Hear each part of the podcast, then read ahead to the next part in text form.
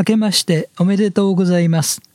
この年もあなたの上に神様の恵みが豊かにありますようにお祈りいたします。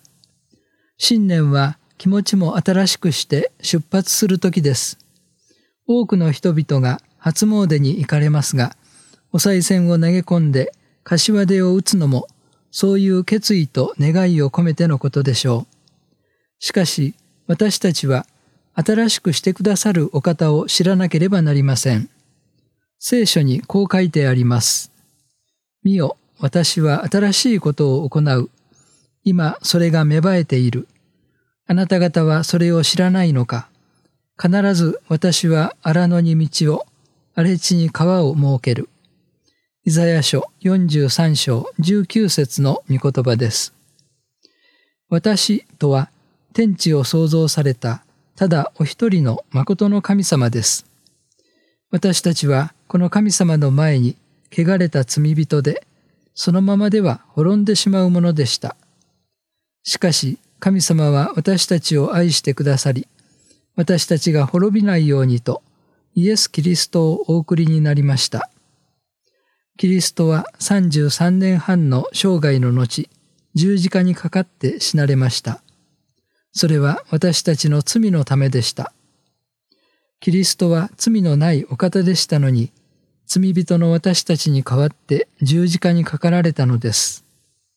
私たちが滅びないで罪から救われるためです。